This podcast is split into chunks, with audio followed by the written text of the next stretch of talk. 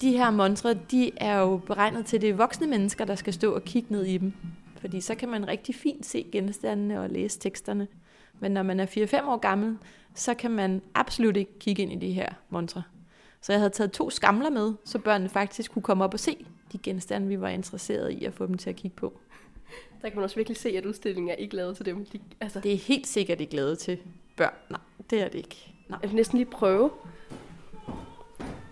Ja, det der står her, det er fint, øh, fint ståhøjt for mig. Men hvis jeg går ned i knæ, så kan jeg se bunden af monstren. Ja. det er virkelig det.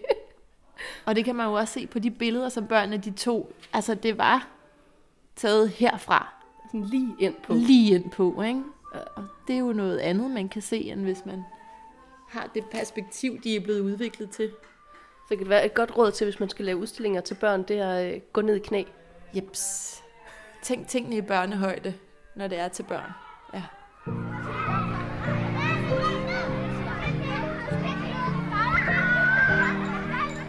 Du lytter til Pædagogisk Laboratorium, en podcast om undervisning og pædagogik fra skoletjenesten, Videnscenter for eksterne læringsmiljøer.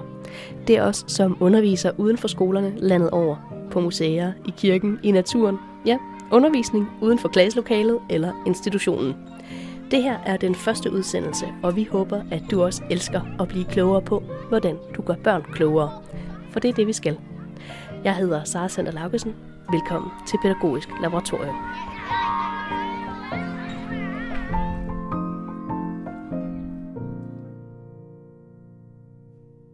Da det her er den første udsendelse, så er det meget passende, at vi starter forfra, så at sige, med de helt små. For hvordan udvikler man en udstilling til børnehavebørn? Fotovoice er en metode. Så derfor er det dig, vi skal tale med i dag, Marlene Kram. Du er undervisnings- og udviklingsansvarlig på Museum Vestjylland. Det er rigtigt. Og I har arbejdet med at lave tilbud til børnehavebørn. Hvad var målet med det her projekt? Vi vil rigtig gerne lave en udstilling for børnehavebørn om middelalderen på Kalundborg Museum. Og den udstilling den kom til at hedde Lille Valdemars Eventyr, med udgangspunkt i Valdemar den Store, som jo har boet i området her på Vestjylland, og som har sat sig spor, ham og hans øh, nære, kan man sige. Men var det en bestemt form for udstilling, I gerne ville lave? En bestemt genre? Vi ville ikke lave en historisk legeplads. Vi var ikke interesseret i, at børnene skulle øh, kravle rundt på en ridderborg og, øh, og bekæmpe drager. Vi ville gerne noget andet. Vi ville gerne have de rigtige genstande i spil. Øh, og få dem ind som en aktiv del af udstillingen og den formidling, der var omkring det. For det synes vi, det er det, vi kan på museerne.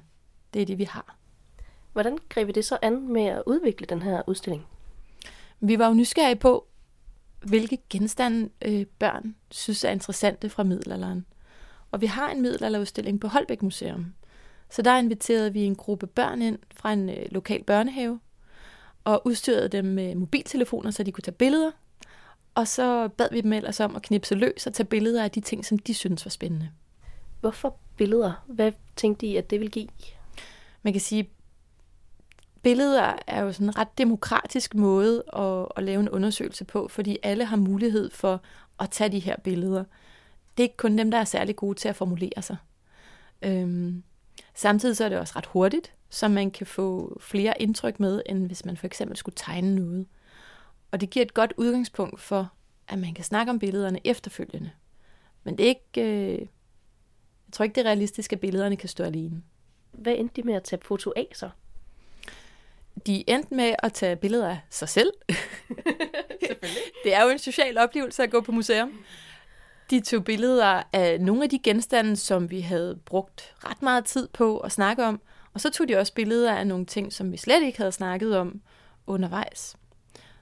I starten troede jeg jo, at de bare ville øh, sprede sig fra alle vinde og begynde at knipse løs, men det gjorde de jo ikke da vi gik ind i udstillingen, der havde de en masse spørgsmål til mig om de ting, de så. Okay. Og jeg kunne også mærke, at jeg havde faktisk også nogle spørgsmål til dem, om nogle af de ting, som jeg havde en hypotese om, at de synes ville være interessante. Så hvis de ikke umiddelbart fandt dem af sig selv, så kunne jeg godt mærke, at jeg havde brug for lige at pege på nogle ting og sige, åh, har I lagt mærke til det her? Er det egentlig ikke spændende? Hvorfor havde du behov for at udpege nogle af tingene? Det var fordi, at jeg på forhånd havde gjort mig nogle idéer om, hvad jeg forestillede mig, at børnene ville synes var interessant. For eksempel tænkte jeg, og det viser sig at være forkert, at de synes, at de her lussekam fra middelalderen, at de kunne være spændende, fordi det lignede noget, som de kendte måske fra deres hverdag. Men selvom der var den her genkendelighed, så var det jo bare en kamp. Og det var faktisk overhovedet ikke spændende. Det var det måske der var for meget genkendelighed. Det var måske i virkeligheden bare for meget genkendelighed. Øh, til gengæld så var der nogle ting, som de var meget optaget af. Der er en gruppe af genstande, som knytter sig til et krucifix, Et højt krucifix, som står, når man kommer ind i udstillingen, og det var det, som alle børnene blev tiltrukket af. Lige med det samme. Der viser en blødende Jesus, der hænger på korset og har fået gennemboret hænder og fødder af søm, og han drøber af blod, og han har tabt den ene arm, fordi han er så gammel, og der var børnene først lidt bekymrede for, om det nu var et virkeligt menneske, der hang her. Men da vi så først fik afklaret, at det var bare en træfigur, det var ikke så farligt, så havde vi en ret lang snak om den her Jesus, der hang her. Det var ikke en figur, som børnene kendte i forvejen, men de var meget interesserede i at høre om ham, og hvorfor han var død, og hvad det hele var for noget. Og i forbindelse med Jesus, så lå der også et skelet af en pilgrim ved siden af ham, som jo havde troet på Jesus. Og der var et guldkors, og der var et kalkmaleri med Jesus som himmelkonge. Og alle de her ting, synes børnene var enormt interessante at snakke om. Ikke fordi de var interesserede i religionen, tror jeg, men fordi de synes, at den her karakter Jesus var rigtig spændende. Han hang jo lige der på korset, og så var så genkendelig og så menneskelig. Og det var ligesom ham, der var indgangen til alle de andre historier. Og det narrativ, som vi sådan sammen fik bygget op, var faktisk noget, børnene efterfølgende selv byggede videre på. Vi var jo ude på børnehaven og snakke med dem om de billeder, de havde taget efterfølgende, ugen efter. Og der var jo lige pludselig flere genstande, som havde tilhørt ham Jesus her, som de kunne se i udstillingen, eller som havde tilhørt pilgrimen, fordi det var noget, de kunne forbinde med den her Kristusfigur. Der var for eksempel et guldkors, som de lige pludselig knyttede sammen med pilgrimen. Det måtte være hans guldkors, fordi han troede jo på Jesus, og han havde gået rigtig langt for at få fat i nogle skaller, på grund af, at han troede på ham Jesus. Så det var nok hans guldkors. Og sådan byggede de videre på fortællinger. Og de udviklede også helt deres egne fortællinger til nogle af de andre genstande, som vi ikke havde snakket om. De havde for eksempel også fundet piratskat i udstillingen, og det vidste jeg slet ikke, vi havde. Så, øh, og det er jo noget med, at, at børn har jo brug for at skabe mening i deres omverden. Og hvis det ikke er, er noget, som de får tilbudt, kan man sige, så laver de den selv. Så skaber de deres egne fortællinger. Jeg tænker, jeg vil gerne lige springe tilbage en gang. Ja. Fordi først var jeg inde og tage de her fotografier. Ja. Og hvad, hvad er det så, der sker i processen, når du så har sagt farvel til de søde børn, og inden du tager hen og besøger dem, hvad er det så for en proces, du har der? Jamen, så gik jeg tilbage og prøvede at se på, hvad er det så for nogle billeder, de havde taget, og hvad er det for nogle billeder, de ikke har taget. Er der nogle genstande, som de sådan, ingen af dem har taget billeder af, for eksempel. Og jeg gik ind og talte op, hvor mange har taget billeder af Jesus, hvor mange har taget billeder af den her munkesten med fodaftrykket. Og jeg kunne se, der var nogle tendenser i materialet, at nogle af de ting, vi havde snakket meget om, havde de også taget billeder af. Men det var ikke sådan, at alle børn havde taget billeder af de ting, som de umiddelbart lød til at være meget interesserede i. For eksempel skærsilden var de meget optaget af, da de var på museet. Det var virkelig noget, der satte nogle ting i gang hos dem. Der kom en helt leg ud af at være bange for skærsilden, og hvem turer og stikke hånden ind og fotografere den, og hvem turer ikke. Og de, der, er en, der er en fysisk skærsild simpelthen i udstillingen? Der er simpelthen en fysisk skærsild. Et lille bitte rum på to kvadratmeter, vil jeg tro, hvor der er noget lys og noget lyd og billede af nogle mennesker, der bliver skubbet ind i munden på et monster øh, fra et gammelt kalkmaleri. Og det her rum, det var altså bare noget, der vækkede nogle følelser i de her børn. Men alligevel så var det altså ikke alle, der havde valgt at fotografere det efterfølgende. Så man kan sige, det er ikke... Man kan ikke tage fotografiet alene og bruge det øh, som indgang til at forstå, hvordan børnene oplever en udstilling eller oplever genstandene. Så der var behov for, at jeg i virkeligheden også kunne observere undervejs i deres besøg, lave nogle observationer der, og så efterfølgende gå tilbage til børnene og snakke med dem om de billeder, de havde taget. Hvad var det så for en snak, da du så kom hen til børnene og vil tage den her snak med dem? Hvordan var du der med det? Jamen, jeg havde simpelthen printet alle deres billeder ud, og klippet dem ud og taget dem med. Og så havde jeg selv taget billeder af nogle af de ting, som de ikke havde taget billeder med, og også klippet ud og taget med. Øhm, og så bad jeg dem om at fortælle mig, hvad de synes, der var spændende. Og til at starte med måtte de alle sammen vælge et billede og fortælle. Og det var jo Jesus på korset, det var skærsilden, det var poteaftrykket i munkestenen, håndaftrykket i munkestenen. Det var de ting, som de kredsede om, som der var særlig spændende. Og det var jo også nogle af de ting, vi havde kigget på sammen i udstillingen, og som der var opstået en fortælling omkring. De havde gjort sig tanker om den her hund, der var løbet igennem det våde ler, og de havde snakket om den her person, der havde sat sit håndaftryk. Var det en lille person, en stor person, gammel eller ung? Hvad var det for en? Så alle de her fortællinger havde ligesom været med til at gøre, at de her genstande blev spændende. Der var også nogle ting i udstillingen, som de synes, der var uhyggelige, viste sig, da de bagefter skulle sidde sådan og, og inddele dem i nogle kategorier. Hvilke kategorier bad du dem om at inddele i? Altså, jeg bad dem om at inddele dem i spændende og kedelige.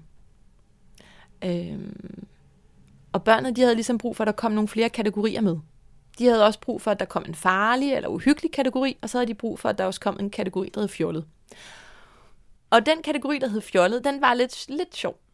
Jeg tror i virkeligheden, at øh, mange af de genstande, de puttede over i fjollet-kategorien, jeg tror ikke, det var nogen, de synes, der var så spændende.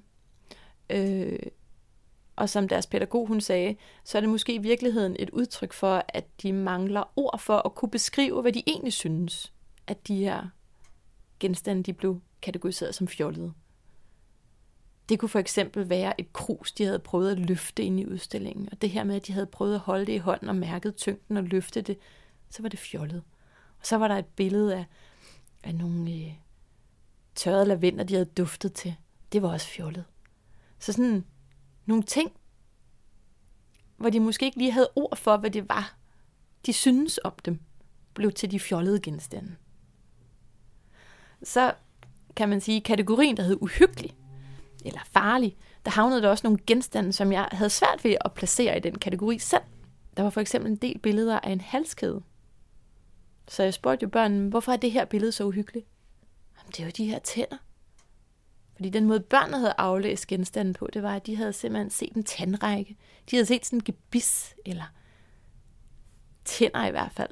De havde ikke set en perlekæde. Øhm. Og da de så fik at vide, at det var en perlekæde, så blev den altså fjernet fra uhyggelig lige med det samme og kom over i kategorien kedelig. No mercy. Men de ting, der havnede i kategorien spændende, det var Jesus, det var skelettet af pilgrimen. Det var de her munkesten med aftryk. Øhm, dem, der havde en historie. Og nogle af de ting, der havnede over i den kategori, de kaldte for farlige, det var for eksempel kranier og noget af en kæbe og altså sådan nogle ting, der havde også med skeletter at gøre. Men de kom alligevel ikke med over i den gruppe, der havde spændende, for der var ikke rigtig nogen fortælling omkring tingene. Så de synes bare, de var uhyggelige, men ikke rigtig spændende. Hvad endte de så med at kunne konkludere ud fra det her i forhold til arbejdet med, med udstillingen? Hvad tog du med videre?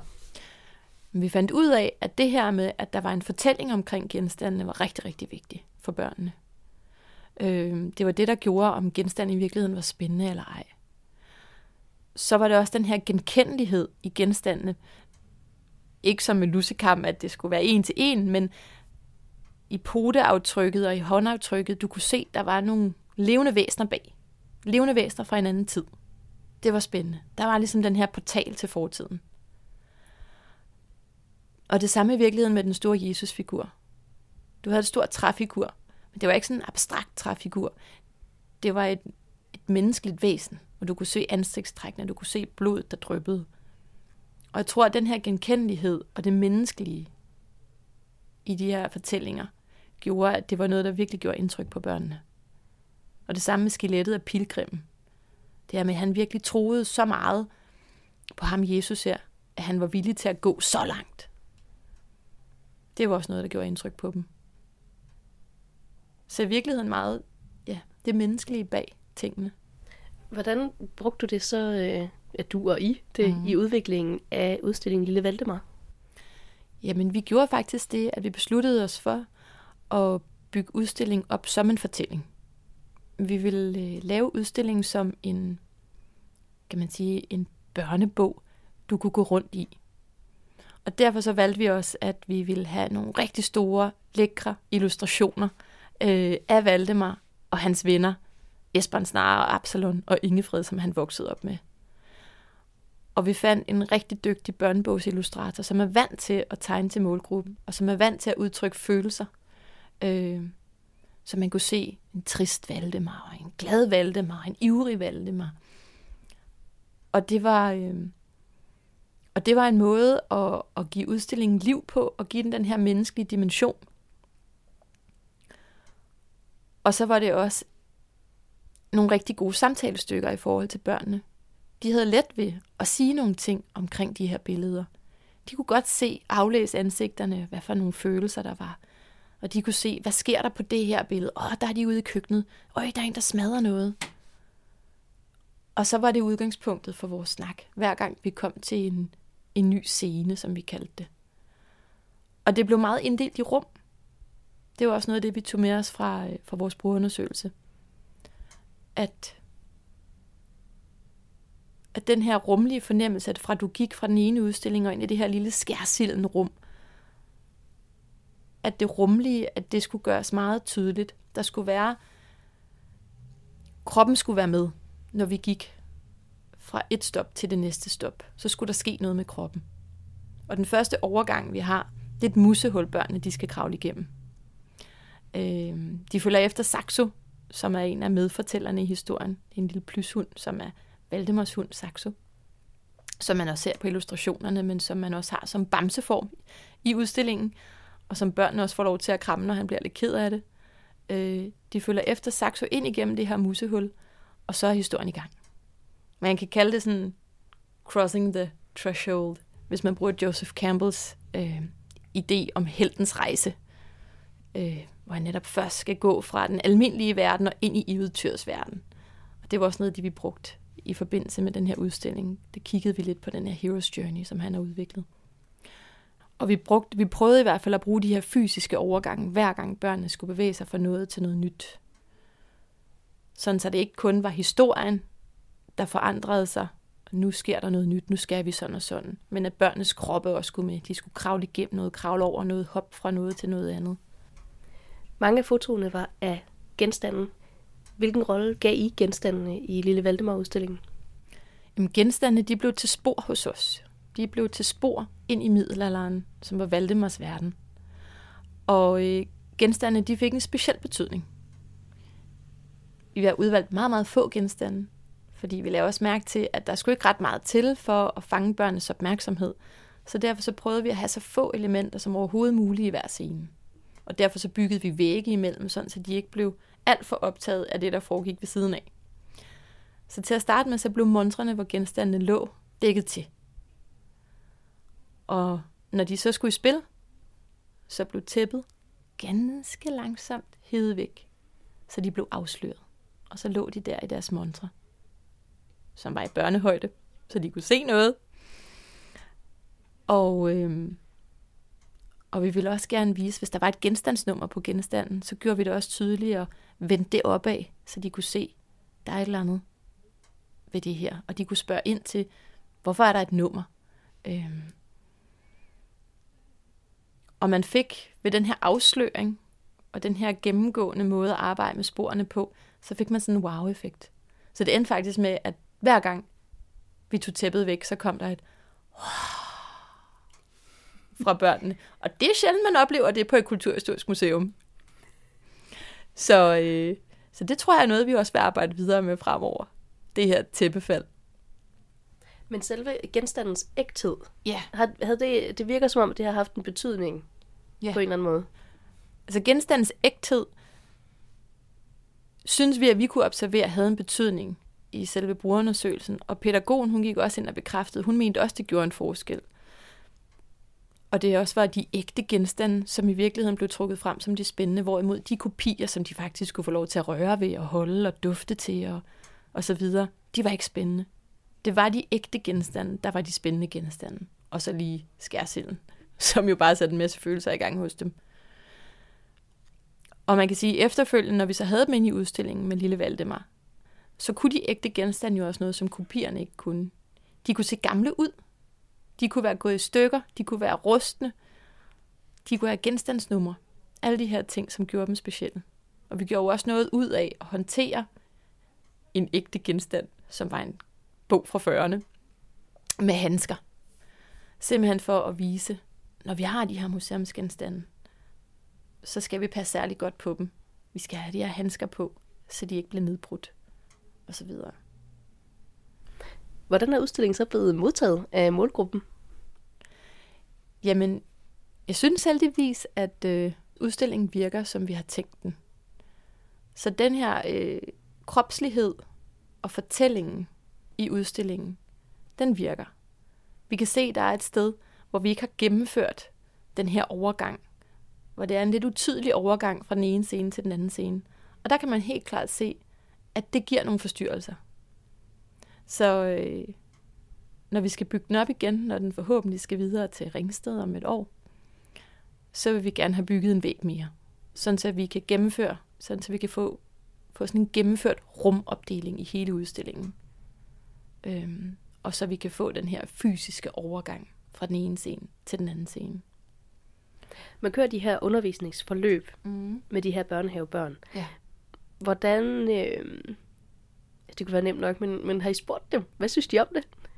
Vi har faktisk ikke været inde og spørge dem, nej. Vi har ikke været inde og spørge dem. Vi har været inde og observere og se, hvordan reagerer de på det her. Og det, man kan sige, som vi synes, at udstillingen den gør, det er, at den får sat de her forskellige fragmenter fra middelalderen, som vi har fundet i vores magasiner, at den formår at sætte dem ind i en meningsfuld fortælling. Og det er jo en fortælling, som vi har konstrueret. Vi har hævet en rosenkrans ind fra 1300-tallet, og så har vi tegnet den i hånden på lille Valdemar. Så det er blevet til lille Valdemars rosenkrans. Det er jo ikke noget, vi talesætter, men det er jo noget, børnene de siger. Når de ser rosenkransen på billedet og i montren, så siger de, Åh, det er Valdemars halskæde! Og så er det Valdemars halskæde.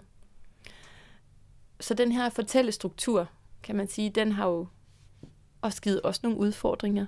For øh, vi manipulerer jo også med genstandene. Vi giver dem en anden fortælling end dem, de sådan rent kulturhistorisk har haft.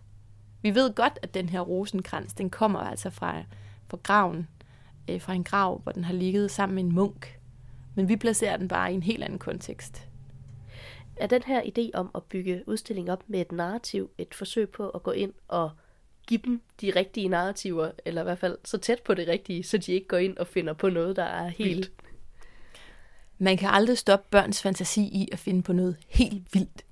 Det kan vi heldigvis heller ikke. Vi har øh, præsenteret dem for et narrativ, som faktisk har rod i noget historisk materiale og noget arkeologisk materiale. Men de bygger videre på det. Her sidste gang, der øh, var jeg inde observeret et undervisningsforløb, hvor der var en dreng, der forklarede det her aftryk i munkesten med, at det var en slange, der havde spydet gift, og det var derfor, at der var kommet det her aftryk i stenen. Så vi præsenterer dem for en grundfortælling, men de bygger videre med deres egen fantasi. Og det er jo bare sådan, det skal være. Målet med udsendelsen her, det er, at du som lytter virkelig kan bruge de her erfaringer til noget. Og nu har du fortalt en masse både om brugerundersøgelser og fotovoice-metoden og udstillingen Lille Valdemar, Lene Kram, men jeg synes, at vi bliver nødt til at slå fast med syvtommersøm, hvad lytteren kan tage med videre. Og det bliver til nogle onde spørgsmål til dig, Malene, for jeg kunne rigtig godt tænke mig tre gode råd til at lave brugerundersøgelser med børnehavebørn. De tre gode råd er nummer et. Hvis jeg skal ud og lave brugerundersøgelser igen med børnehavebørn, så vil jeg rigtig gerne bruge den her fotovoice-metoden igen. Den her kombination af at lade dem tage nogle billeder, observere, mens de tager billeder, og så efterfølge og snakke med dem om de billeder, de har taget. Det fungerer rigtig godt, synes jeg. Så et, brug foto-voice metoden. Lige præcis. Nummer to. To vil være fleksibilitet. Der skal være rum til fleksibilitet.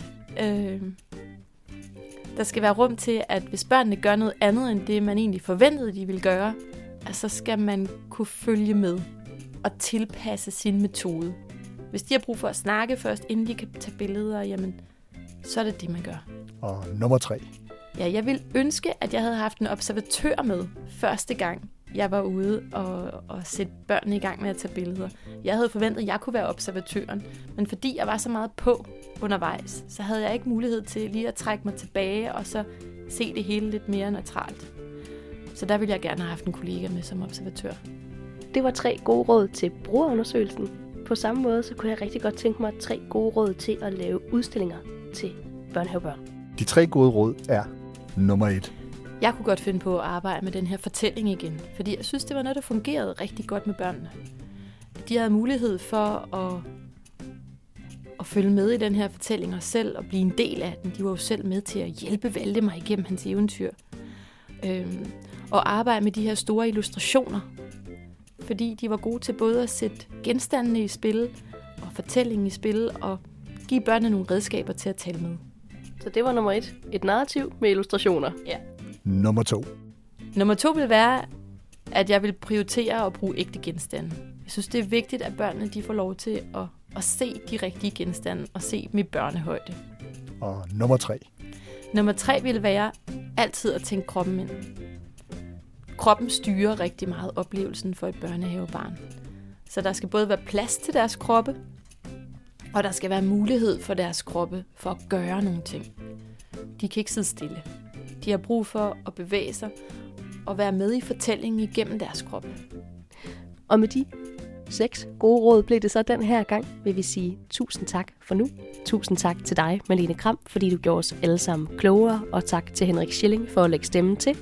Og ikke mindst tak til Museum Vestjylland for at stå for produktionen af udsendelsen. Du kan se udstillingen Lille Valdemar i øjeblikket på Kalundborg Museum, og senere så vil du kunne se den på Lolland Falster Museum og Ringsted Museum. Du skal bare søge efter Lille Valdemar. Det var alt for nu. Vi er Skoletjenesten, Videnscenter for eksterne læringsmiljøer, og vi høres ved.